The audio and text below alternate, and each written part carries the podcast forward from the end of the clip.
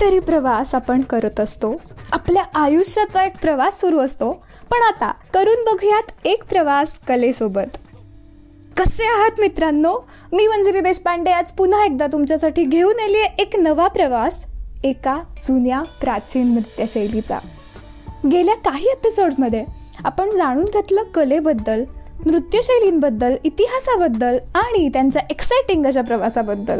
आजही आपण हे सगळं जाणून घेणार आहोतच पण त्याआधी परत एकदा थोडंसं मागे जाऊया.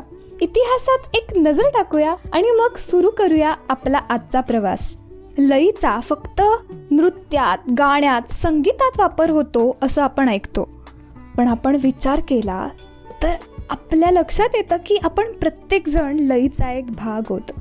विश्वात चाललेल्या घडामोडी या एका लईमध्ये होत आहेत. ज्यामुळे आपण आहोत आणि बेसिकली लय मानवी जीवनाची मूलभूत गरज आहे. फार लांब कशाला जायचं? निसर्गात कोणत्याही जीवाचा जन्म होतो म्हणजे तो जिवंत आहे त्याच्यात जीव आहे हे आपण केव्हा म्हणतो? जेव्हा त्याचं हृदय एका लईत सुरू असतं.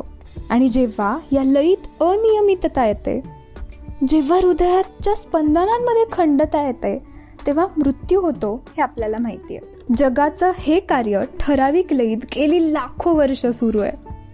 जन्म मृत्यू त्यातून नवी सुरुवात नवा जन्म हे सगळं आजही एका वेगळ्या लईत सुरू आहे. माझे गुरु मानसीताई हिने आम्हाला सांगितलेलं पंडित जितेंद्र अभिषेकींचं एक वाक्य इथे खूप जुळतं. ते म्हणजे लईचा जेव्हा लय होतो तेव्हा प्रलय होतो आणि प्रलयाचा लय झाला की नवी लय सुरू होते. आज आपण जाणून घेणार आहोत अशाच एका लयदार नृत्यशैलीच्या प्रवासाबद्दल. भारतातल्या निसर्गाने आणि कलेच्या दृष्टीने संपन्न असणाऱ्या भागांमध्ये शास्त्रीय कला आणि नृत्यशैलींचा जन्म झालाय. चला तर मग सुरुवात करूया आजच्या एक्साइटिंग अशा प्रवासाला जो असणार आहे मणिपुरी या नृत्यशैलीसोबत.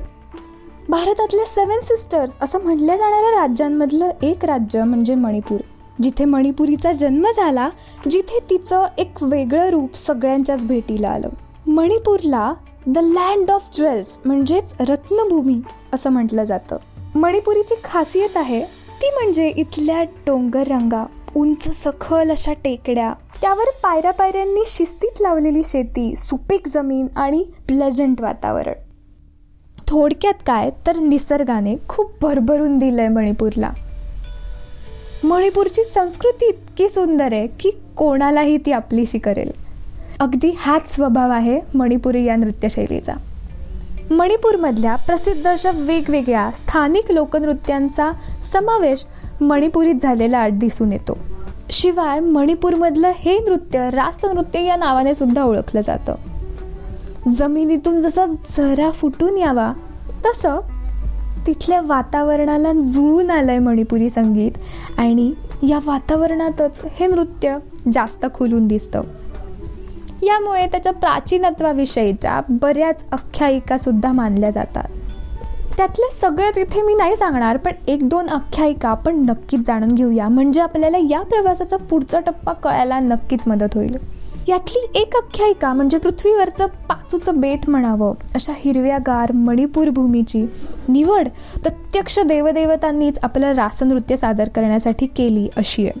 आणि याचबद्दलची एक विस विस्तारित आख्यायिका अशी आहे की राधाकृष्णाच्या रासलीला नृत्यावरून शंकर आणि पार्वतीला तशाच प्रकारचं नृत्य करण्याची इच्छा झाली.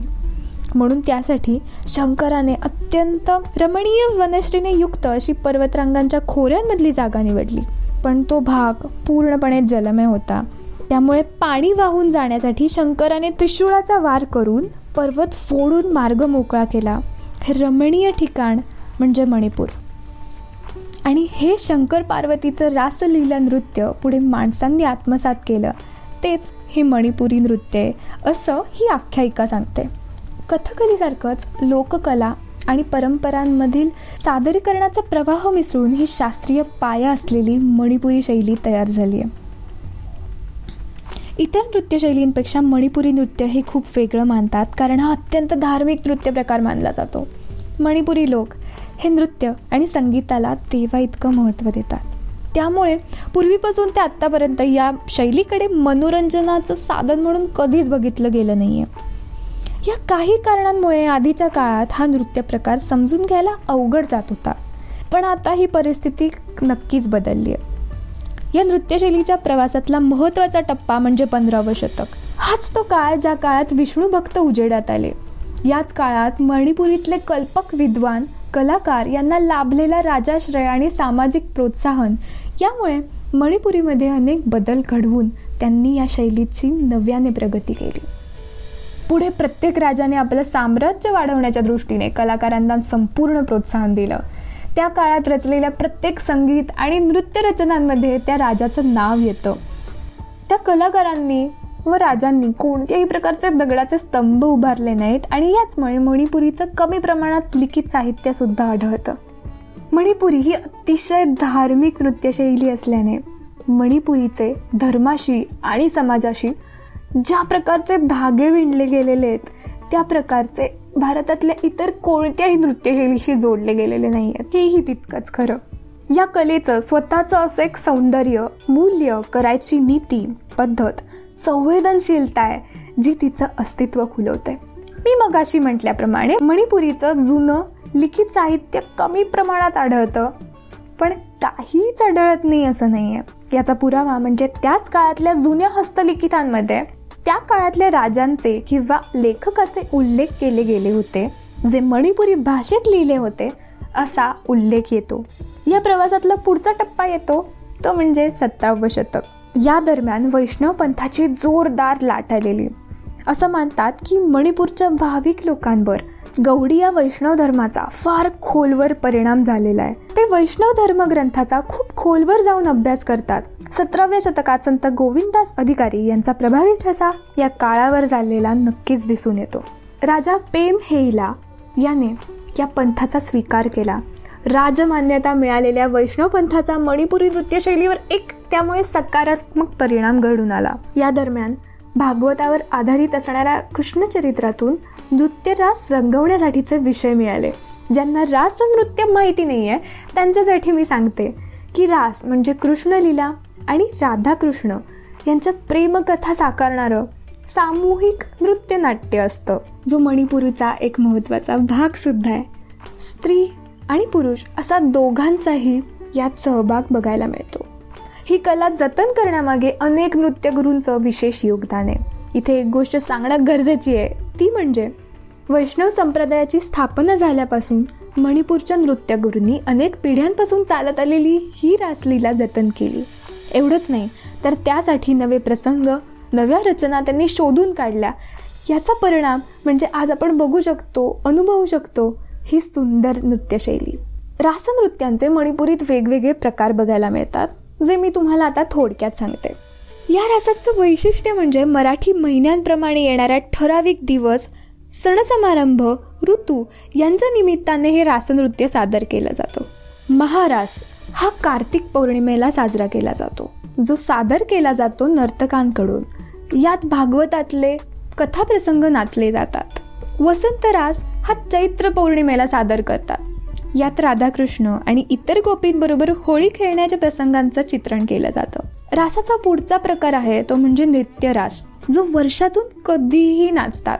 त्यात नृत्य आणि संगीताला जास्त प्राधान्य असतं. कुंजरास म्हणजे अश्विन महिन्यात केला जातो. त्यात कृष्णाच्या विशिष्ट कुंजातील क्रीडेचं वर्णन येतं. पुढे येणारे प्रकार म्हणजे गोपरास आणि उलुखरास. यात कृष्ण बलराम व त्यांच्या गोपमित्रांच्या बाललीलांचं चित्रण केलं जातं. इथे एक गोष्ट मला नक्कीच सांगावीशी वाटते. ती म्हणजे कथ्थकसुद्धा रास या लोकनृत्यातून निर्माण झालाय. पण या दोन्ही शैलींमध्ये ज्या प्रकारे रासाचं सादरीकरण केलं जातं ते फार वेगळं आहे. या दोन शैलींमध्ये काही साम्य सुद्धा बघायला मिळतात बरं का. ती म्हणजे गिरकीच्या हालचालींना महत्त्व मणिपुरीत सुद्धा आहे. कथ्थक सारखंच मूळ शरीराची स्थिती ही स्थानकं म्हणजे उभं राहूनच केली जाते. या प्रवासात पुढे जाण्याआधी आपल्याला मणिपुरीच्या आंगिक आणि आहार्य अभिनयासोबतच काही रचनांविषयी जाणून घेणं खूप गरजेचं आहे. कारण त्याशिवाय हा प्रवास पूर्ण होईल असं मला खरंच वाटत नाही.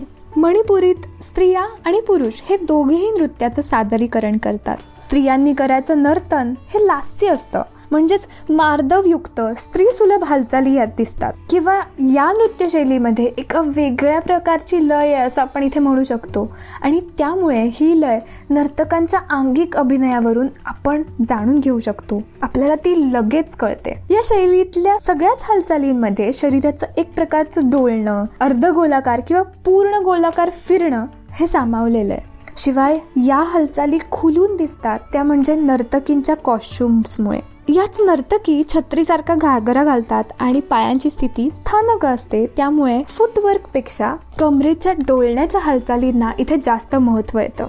मणिपुरीत हस्तमुद्रा आणि हातांचं डोळणं हे कायम ठेवलं जातं ज्यामुळे त्याला एक पाण्यासारखी लय मिळते. पुरुषांनी सादर करण्याच्या तांडवयुक्त नृत्याला मणिपुरीत चोलम असं म्हणतात.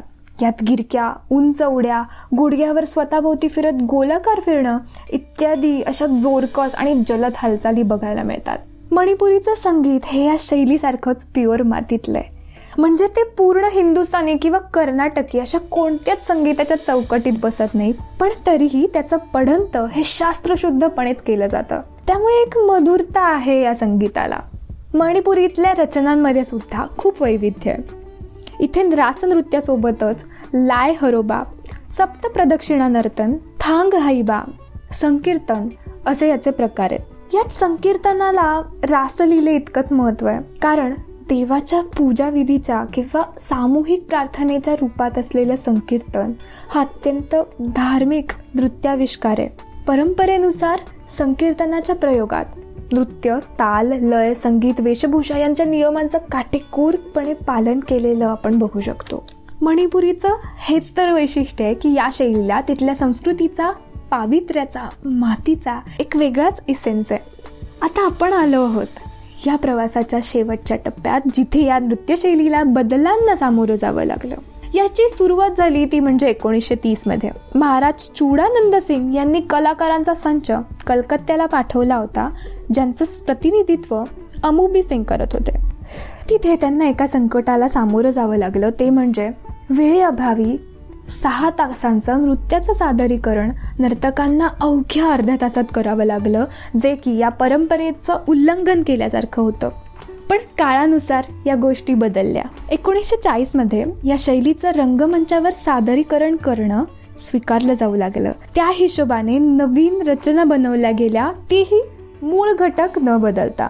आता आपण बघितलं तर सध्याच्या सादरीकरणात नृत्य नाट्याचं प्रमाण जास्त दिसून येतं. भावनापूर्ण हालचाली तसंच नवीन रचना त्यांना विस्तारित करण्यासाठी नृत्य आणि नृत्याचा मेळ घालून वैविध्यपूर्ण आकृतिबंध निर्माण केले जात आहेत. या बदलांचा स्वीकार या नृत्यशैलीने खूप सुंदर पद्धतीने केला. सध्याचे शिक्षक आणि नर्तक हे त्यांच्या रचनांमध्ये पौराणिक अपौराणिक तसेच मूर्त अमृत संकल्पनांचा समावेश करताना दिसून येतात आणि त्याला उत्तम प्रोत्साहन सुद्धा सगळ्या बाजूंनी मिळतंय. इतर नृत्यशैलींसारखेच चढ उतार मणिपुरीने बघितले नाहीत याचं कारण म्हणजे मणिपूरच्या स्वाभाविक रचनेमुळेच परकीयांचा प्रभाव मणिपुरी नृत्यावर पडू शकला नाही. त्यामुळे धार्मिक भावनेवर रुजलेलं मणिपुरी नृत्य अजूनही त्याचं भक्तिरसाचं स्वरूप टिकवून आहे. या कलेला भक्तीचं साधन मानून इथल्या पारंपरिक समाजाने तिचं जतन केलंय. आणि यामुळे तिचा प्रवास हा सुखदायक झालाय. काही ठराविक राजांमध्येच ही शैली रूढ झाली हेही तितकंच खरं. पण आता भारतभर सुद्धा याचं सादरीकरण केलं जातं. त्यातल्या त्यात आसाम त्रिपुरा आणि बंगालसारख्या जवळच्या राज्यांमध्ये मणिपुरी नृत्य हे सादर केलं जातं किंवा असं म्हणता येईल की त्याचं जास्त प्रमाणात कार्यक्रम तिथे केले जातात. मणिपुरी नृत्यशैलीचा प्रवासच हा मूळ आल्हाददायक आहे कारण निसर्गरम्य वातावरणात एका पावित्र्याला जपत ही शैली रुजली आहे वाढली आहे जपली आहे जी सगळ्यांना रिफ्रेशिंग असा अनुभव देते. आजच्या प्रवासात या वळणावर आपण इथेच थांबूयात. परत भेटूया एका नव्या नृत्यशैलीसोबत तिचा प्रवास जाणून घेण्यासाठी. पुन्हा एकदा एका नव्या वळणावर.